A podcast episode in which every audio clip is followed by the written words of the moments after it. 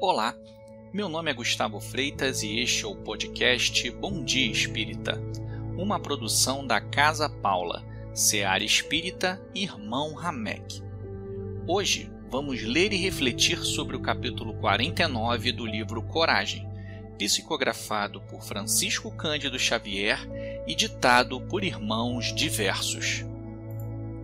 Capítulo quarenta e nove – O que importa? Não importa que a ventania da incompreensão nos urza o caminho, que a ignorância nos apedreje, que a injúria nos aponte ao descrédito, que a maledicência nos receba a jorros de lama, que a intriga nos envolva na sombra, que a perseguição nos golpeie, que a crítica arme inquisições para condenar-nos, que os obstáculos se multipliquem, complicando-nos a jornada, que a mudança de outrem nos relegue ao abandono, ou que as trevas conspirem incessantemente no objetivo de perder-nos.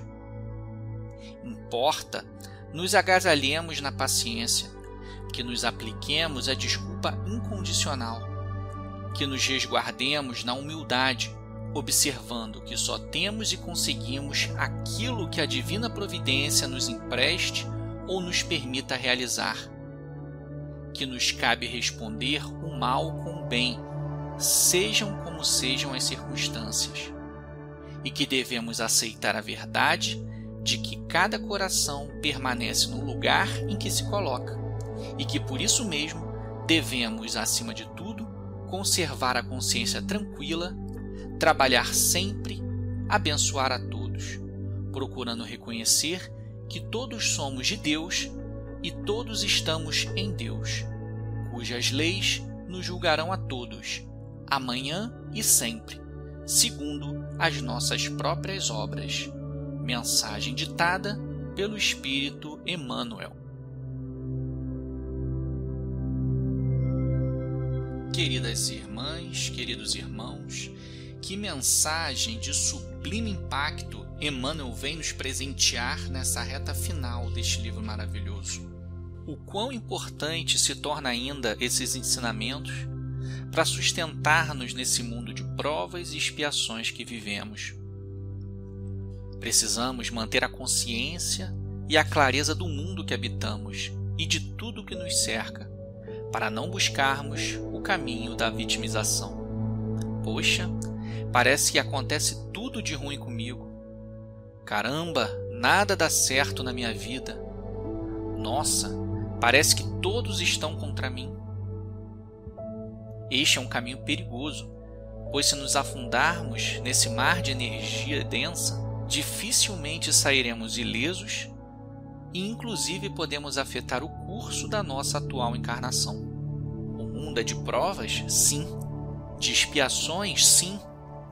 Devemos caminhar com esses fatos claramente fixados na nossa mente e ter a certeza de que se estamos aqui é porque aqueles que espiritualmente zelam por nós nos ajudaram e nos ajudam com as condições necessárias para obtermos o sucesso na nossa jornada.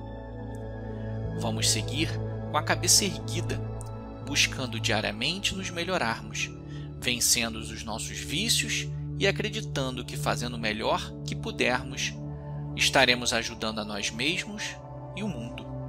Isso é o que esperam de nós. Estamos vivendo a melhor versão de nós mesmos. Precisamos acreditar e nos motivar com isso.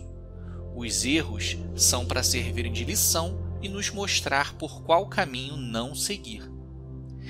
Emmanuel também nos alerta para evitarmos um percurso coletivo quando este foge dos princípios do Cristo.